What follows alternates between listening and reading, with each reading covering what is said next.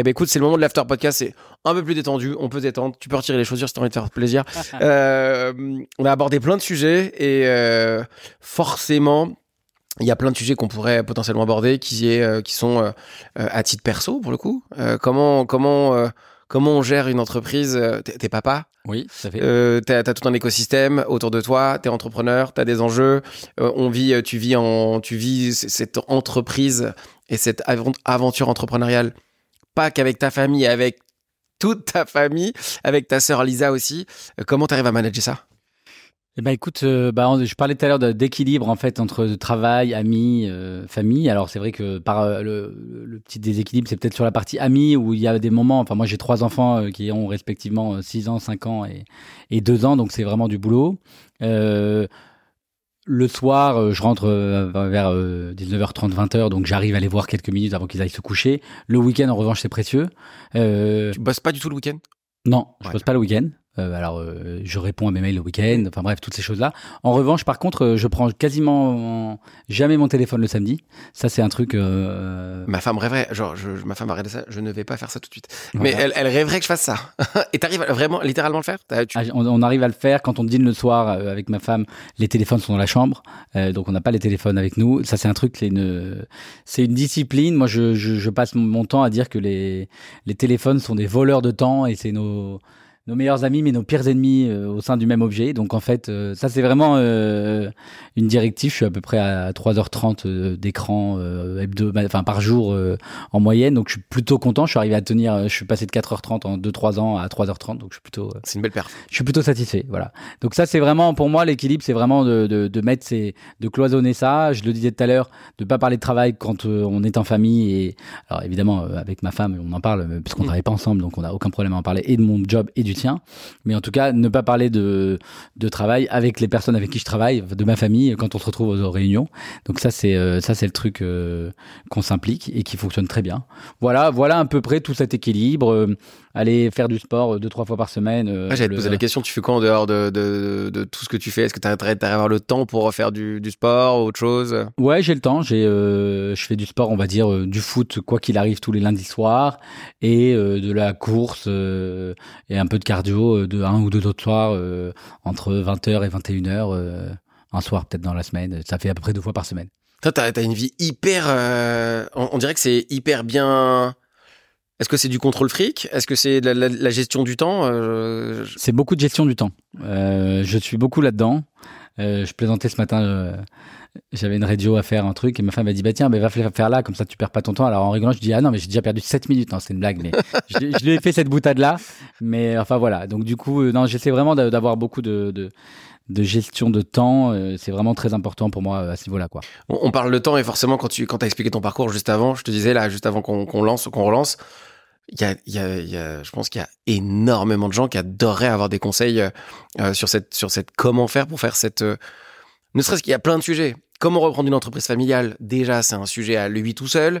Euh, comment manager? Comment recruter? Comment faire qu'une une marque euh, qui aujourd'hui historiquement est hyper implantée, mais qui potentiellement a, a plus de chances de mourir avec le temps? On a vu avec Miné, on voit avec Minelli. On voit tout ça qui, forcément, le temps est contre contre ce type de marque aujourd'hui qui arrive pas assez à, à évoluer, en tout cas. Tu fais, tu fais du consulting. Est-ce qu'il y a des gens qui vont vouloir t'appeler? En tout cas, est-ce que est-ce qu'ils peuvent t'appeler? Non, mais tu vois, genre, mais pour de vrai, genre, c'est des, des conseils de dingue en fait. Bah, tout à fait. Alors, en fait, euh, en, en termes de conseils, c'est une discipline aussi qu'on s'oblige un peu à avoir, ma sœur et moi. C'est que toutes les sollicitations pour demander conseil, on y répond toujours positivement. Euh, Et là, t'es dans la merde. bon, mais on le fera, euh, on y répondra quand même positivement, mais avec un rétro-planning euh, qui peut te durer, dans la- qui, qui peut un peu durer. Donc ça, c'est vraiment, euh, voilà, sur LinkedIn, il n'y a pas de souci. En revanche, moi, je suis un peu moins, je passe moins de temps, par contre, à répondre aux prospects. Je suis honnête, je réponds d'ailleurs pas trop aux prospects, euh, hormis si la solution m'intéresse, j'en reçois euh, 10, 15, 20 par jour, bon bah je les laisse passer les 20 par jour, Ouais. Euh, hormis si j'identifie que la solution m'intéresse, ou enfin voilà. Donc c'est vraiment, euh, donc ça aussi c'est un peu de, de, de, de gestion de temps, mais par contre du temps pour les autres c'est quelque chose qu'on trouve à peu près tout le temps quoi. Forcément, avant, on ne voyait pas trop. Parce que moi, il n'y a pas trop d'endroits. C'est quoi le, le, le but d'être un peu plus visible? Est-ce qu'il y a un but final? Par exemple, à ce podcast, moi, je suis hyper content de te, de, de- de te découvrir et de te connaître et de connaître ton parcours. Parce que est-ce que dans la strate de Jonac, c'est aussi important que toi tu sois plus visible ou que Lisa soit. Je crois que c'est Lisa qui est un peu plus visible. Mhm. Que quand j'ai dit que j'étais avec toi, on m'a dit euh, ah j'ai un, un des fondateurs. On m'a fait Lisa tout de suite. Ouais, bien sûr. Les gens me disaient Lisa, Lisa, Lisa. Pour, pourquoi toi on te voit un, en tout cas pourquoi c'est toi qu'on voit un peu plus. euh, En tout cas pourquoi c'est moi qui ai la chance de t'avoir aujourd'hui? Bien sûr. Bah, en fait, euh, il ne vous aura pas échappé qu'on est une marque de mode Mhm. pour femmes. et donc, ma sœur Lisa incarne bien euh, notre cliente et incarne bien euh, l'extérieur d'un point de vue, on va dire. et en plus, elle a une super plume. Elle parle très bien. D'un point de vue. Tu t'en sors pas mal. Franchement pour de vrai tu t'en sors vraiment pas mal. Moi, j'interviens plus sur les sujets, on va dire, business en général. C'est comme ça qu'on se répartit un peu les rôles. Et elle, elle incarne davantage la marque. Elle, euh, voilà, tout, tout, elle est, comme je le disais, elle écrit aussi euh, très bien. Euh, il est important aujourd'hui de se reconnaître, d'incarner ça. Bah, on va plus facilement se reconnaître dans ma sœur quand on est une cliente Jonac, quand on est une, une femme. et c'est des sujets aujourd'hui importants qu'on prône. Hein. Je disais tout à l'heure en plaisantant avec tes équipes qu'on a 90% de, de femmes chez Jonac au siège et 90% de femmes au comité de direction. Et la plaisanterie, c'est de dire, bah, on communique pas trop là-dessus parce que aujourd'hui, la communication, elle doit toujours se tourner bah, autour de l'égalité. Donc, Mm. on n'est pas dans l'égalité. Donc, du coup, on communique pas trop là-dessus, mais c'est euh, c'est quelque chose qui est tout à fait le cas et qu'on est, sur lequel on est plutôt euh, précurseur et plutôt euh, très ouvert. Donc, c'est pour ça que moi, j'apparais naturellement un petit peu moins. J'apparais plus euh, dès qu'on va avoir des sujets plus business ou quand euh, des journalistes nous sollicitent et nous disent, tiens, on aimerait bien avoir euh, tous les deux le tandem, le ci, le ça. Donc, je le fais vraiment avec, avec plaisir. Mais c'est plutôt Lisa qui incarne la marque et qui, et qui fait passer les messages et en ayant une super plume, en ayant plein d'idées. Et, euh, 90% de ses posts sur LinkedIn, parce qu'elle est très suivie sur LinkedIn, ça fonctionne bien. Ben, on en parle avant, on se questionne, on les relie ensemble. Enfin voilà. Mais en tout cas, euh, enfin c'est elle d'ailleurs qui, les écrit euh, pleinement de A jusqu'à Z. Elle me demande juste euh, mon avis. voilà. Donc voilà comment ça fonctionne et ça fonctionne plutôt très bien. Pour la, pour la suite, quand tu vois des, entreprises comme Minelli, tout ça, qui tombent quasiment les uns après les autres, il n'y a pas un moment où on commence à flipper en se disant est-ce que c'est pas nous le prochain? Je pense que si, et je pense qu'il faut essayer d'avoir euh, un coup d'avance. Donc, je pense pas qu'on soit de nos prochains parce qu'en fait, on a des, on dure déjà depuis 60 ans, donc il n'y a pas de raison qu'on ne dure pas encore euh, 60 ans supplémentaires.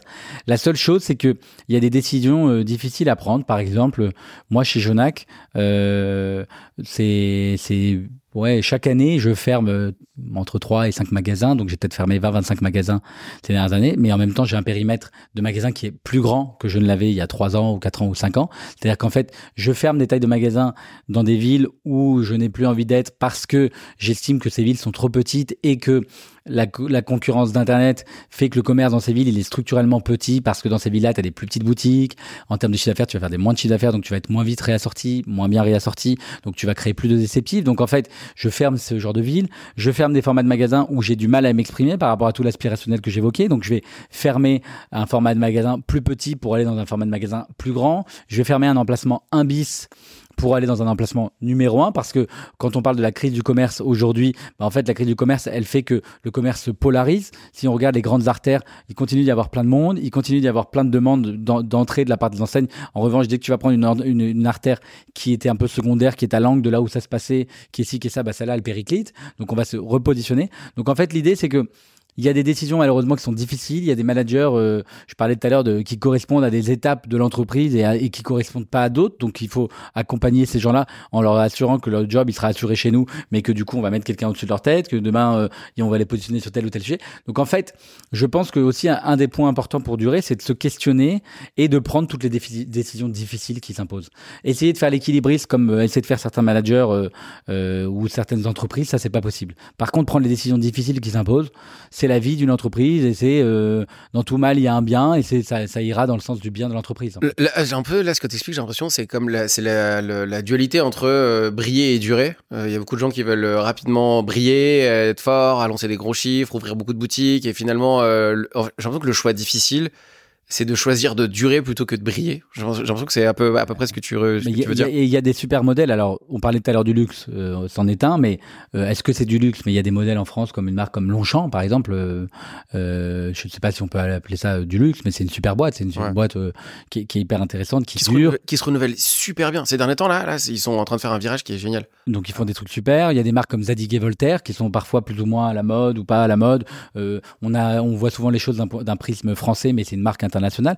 Donc voilà, donc y a, en fait, il faut, en effet, moi, tout, tout ce qui est euh, les, effets d'annonce, les gros chiffres, les choses impressionnantes, c'est pas quelque chose euh, qui, qui, me plaît. C'est pas quelque chose qu'on verra euh, de la part des dirigeants, à savoir de Lisa ou de moi.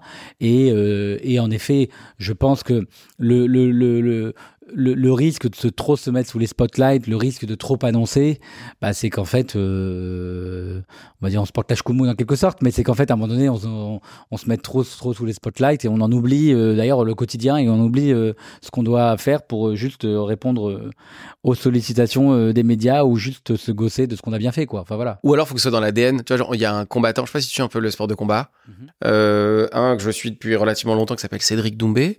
Peut-être qu'un jour il sera sur ce podcast. Euh, lui, c'est dans son ADN, tu vois.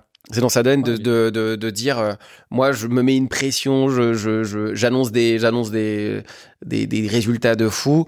Mais ce qui est hyper intéressant avec son, avec son positionnement, c'est que déjà, il fait, euh, comment dire, il fait parler. Donc forcément, ça, ça lui crée quelque chose. Ça lui met une hyper bonne pression. Mais la pression qui se met, c'est une pression que lui, il sait gérer. Je pense qu'il y a beaucoup d'entrepreneurs qui se disent, je vais utiliser ce style de système, euh, même dans les podcasts, hein, qui utilisent d'énormes chiffres. On n'a pas parlé une seule fois chiffres, et je suis pour de vrai, et je suis hyper content que c'est pas du tout le, la volonté de ce podcast. On va pas parler de chiffres, mais qui annonce des gros chiffres, qui annonce des, des, des énormes trucs pour se dire bon bah je, vais faire, je vais, je vais dire ça, ça je vais être dans l'obligation de le faire, mais finalement qu'il le gère excessivement mal, parce que dans le temps, si t'as commencé à le faire, et que c'est pas dans ton ADN, t'es mort, t'es foutu en fait. Et je trouve que c'est la, la prouesse que vous avez réussi à faire, que c'est facile, hein, euh, quand tout va bien, de dire que tout va bien et qu'on est les meilleurs, et de se dire que va falloir continuer à continuer de la même, euh, continuer à communiquer de la même manière, même quand ça va pas aller. On verra ce que donnera euh, Cédric Doumbé quand il va commencer à perdre. Euh, mais je trouve qu'il y a un hyper important, c'est que c'est dans votre ADN de rester. Euh, c'est pas, c'est pas, même pas humble. C'est, euh, on sait ce qu'on fait, on sait où on veut, on sait qui on est, et en fait, on va continuer sur le sur la même strate.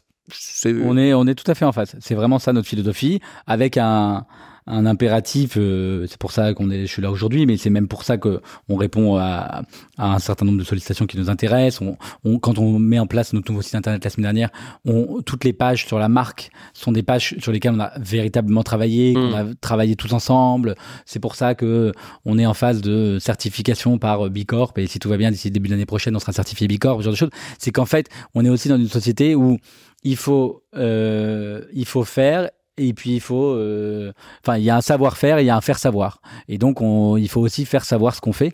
Euh, je donne souvent comme exemple nous sur Instagram on fait souvent des, des sondages. Et un des sondages il y a quelques l'année dernière qu'on a fait où on disait d'après vous Jonac a été créé en quelle année?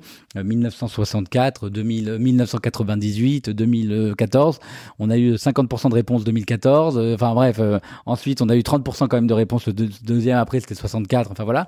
Donc d'un côté c'est sympa parce que on a réussi le, pari de la modernité. On a 53% de nos clientes qui ont entre 25 et 34 ans et on a 25% de nos clientes qui ont entre 18 et 25 ans. Donc on a plus de 70% de nos clientes qui ont entre 18 et 35 ans. Donc on a réussi ce pari-là. Donc ça c'est sympa quand tu vois ce genre de sondage. Et après tu te dis, ben en fait on a un héritage, on a une histoire, on a un historique et ça c'est un actif incroyable et il faut vraiment que les gens le sachent parce que c'est relativement rare dans une société comme la nôtre aujourd'hui, d'être depuis 60 ans, de faire des chaussures depuis 60 ans, d'essayer de bien les faire, de chausser les femmes. Et, et, donc, c'est cette culture-là qu'on essaie aussi d'avoir. Euh... C'est même presque. En fait, vous avez tous les codes du luxe et c'est presque. Allez, j'interprète. Mais le podcast à ce moment-là, il fait pour ça. C'est presque même bizarre que vous soyez pas encore une marque de luxe. Moi, vous avez tous les codes. Vous, êtes là depuis longtemps. Vous avez un savoir-faire.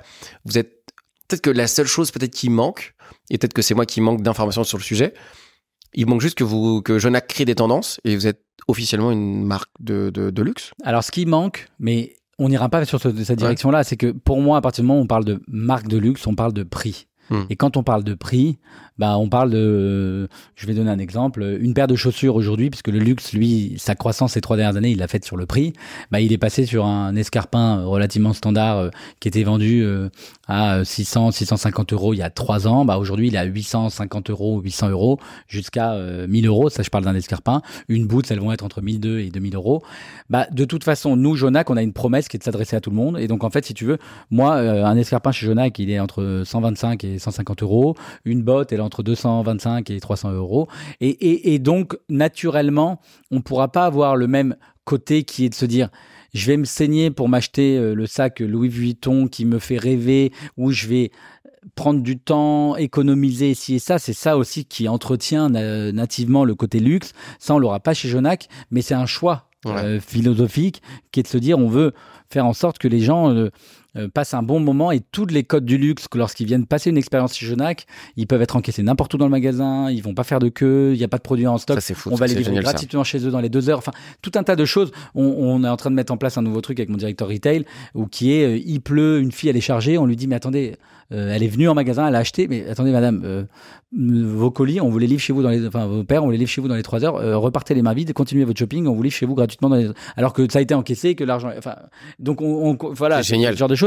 Donc ça on le regarde beaucoup du luxe, mais on aura toujours la, barrière du prix et c'est une barrière qu'on, sur laquelle on n'ira pas de toute façon. Il n'y aura même pas une marque euh, Jonac euh, genre euh, luxe, genre une sorte de une sorte de nouveau business unit sur lequel Jonac aujourd'hui est une marque de luxe. Ou peut-être ce sera une autre marque. Ce sera même, pas... même les grands groupes de luxe ne s'aventurent pas trop dans la création, ils sont dans la reprise parce que qui dit luxe dit aussi histoire, héritage. Donc même LVMH, euh, euh, à part euh, un contre-exemple qui s'appelle Fenty depuis quelques années, mm. même LVMH, c'est évertué à reprendre des belles histoires. Ça a commencé dans les années 80 avec Dior, ça a continué avec Vuitton, ça continue avec Balenciaga, ça continue, mm. enfin ça c'est pas LVMH, c'est mm. Kering, mais en tout cas le, luxe dit aussi histoire et donc nous on a cette histoire donc ça c'est super mais mais mais pour du coup, on créera pas une marque de luxe. les exemples de création récente ou de tentatives de création récente de marques de luxe, euh, pour l'instant, il y en a pas trop dans les dix dernières années. Euh, D'ailleurs, c'est pas du luxe, mais euh, le bel exemple qu'on peut avoir, qui est pas du luxe, qu'on peut regarder, c'est une marque comme Jacquemus. Aujourd'hui, une marque comme Jacquemus, c'est pas du luxe. Est-ce qu'il prend cette direction-là euh, Pour l'instant, il n'y est pas encore. Il, est pas loin. En fait, il est vraiment pas loin. Et il aura la barrière du prix. Ouais, il fera il est vraiment pas, la marque de luxe. Ouais. Hormis s'il il décide, et je pense que Jacques Mus peut se permettre, d'augmenter les prix de 50%. Mais ça, c'est une stratégie d'entreprise. Est-ce qu'il y a une dernière chose que tu voudrais qu'on évoque, Marcel? On n'a pas évoqué. Sur cette euh, After Podcast beaucoup plus détente, beaucoup plus sur d'autres sujets euh, que tu aimerais aborder. Bah écoute, euh, je pense qu'on a fait le tour de mon côté. J'étais ravi de, participer à ce podcast. Je vous en remercie. Bah, c'est une J'en ai pas fait 50 000 comme je disais, j'en ai fait quelques-uns. Et c'est vrai que c'est toujours intéressant de, de prendre de la hauteur. Quand je parlais de ce que j'avais appris aussi dans, dans mes expériences passées euh, dans le groupe Bemanoir, euh, mon manager disait toujours il faut que tu aies une vision de d'hélicoptère. Euh, tu remontes, tu redescends quand il faut, tu remontes, tu redescends quand il faut. et donc voilà, d'essayer d'avoir j'ai un truc de recul. Je crois que j'ai, je crois que je t'ai posé une question et en fait on a on a on n'a pas répondu ensemble à cette question qui était comment t'as fait pour transformer ces 20 minutes de conversation, tu lui as dit quoi, euh, cette personne, pour que ça fasse deux heures Je pense qu'il y a plein de gens, je vraiment, qui se disent, ça se trouve, je vais avoir mon 15-20 minutes. Est-ce que, est-ce que toi, tu as, été à l'instinct, tu savais ce qu'il fallait dire, qu'est-ce que tu lui as dit pour que ça finisse deux heures et après, est-ce que ça donne tout Je pense qu'il faut déjà toujours euh, relativement préparer euh, ce qu'on a envie de dire. Donc ça, on essaye toujours de, de, le faire, même brièvement dans sa tête. voilà. Et ensuite, je pense que naturellement, quand on est quand on parle avec le cœur ou quand on est passionné, bah en fait les choses viennent assez naturellement en fait. Donc euh, mettant à l'aise sur les gens, je le dis toujours, euh, le côté euh, le côté 15-20 euh, minutes. Enfin, j'ai des anecdotes. Euh, je parlais de d'avoir mon, mon, agenda ouvert. Euh, il y a, il y a, il y a 17-18 ans, j'étais en école de commerce.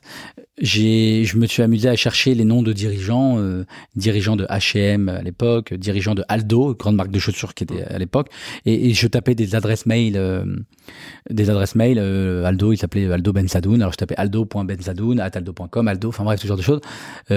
J'ai eu une réponse du dirigeant d'Aldo. Sa secrétaire m'a répondu, bah, il serait disponible pour vous parler une demi-heure. On a fait un call d'une demi-heure, euh, voilà. J'ai eu une réponse du dirigeant d'H&M. On a fait un et en fait, l'idée c'est 100% euh, des gagnants ont tenté leur chance. Euh, si tu veux gagner au loto, il faut jouer. Et de toute façon, le nom tu l'as déjà. Ça c'est une philosophie. Le nom tu l'as déjà, donc il faut essayer d'aller chercher le oui. Donc en fait, c'est un peu ça l'idée. Et, et quand tu montres avec toujours de la correction, de la bonne éducation que tu es dans ton tu, respectes le cadre, tu respectes les réminis, tu respectes la hiérarchie, bah c'est comme ça que j'ai transformé ces 15 minutes en, en, deux heures. Mais un des conseils, c'est vraiment de dire le non, tu l'as déjà, donc va chercher le oui. Ça, c'est un truc euh, que je m'applique au quotidien, euh, sans, enfin que je m'applique au quotidien, quoi. Eh bien, écoute, on terminera là-dessus. Je te remercie infiniment, Marcel, pour cet échange. Je Merci à très vite. Merci à toi. Merci d'avoir regardé cet épisode, j'espère qu'il t'a plu. Si tu as envie de passer de entrepreneur à high value entrepreneur, n'hésite pas à me contacter, les liens sont dans la description. On se retrouve la semaine prochaine pour un nouvel épisode. Merci et à très vite.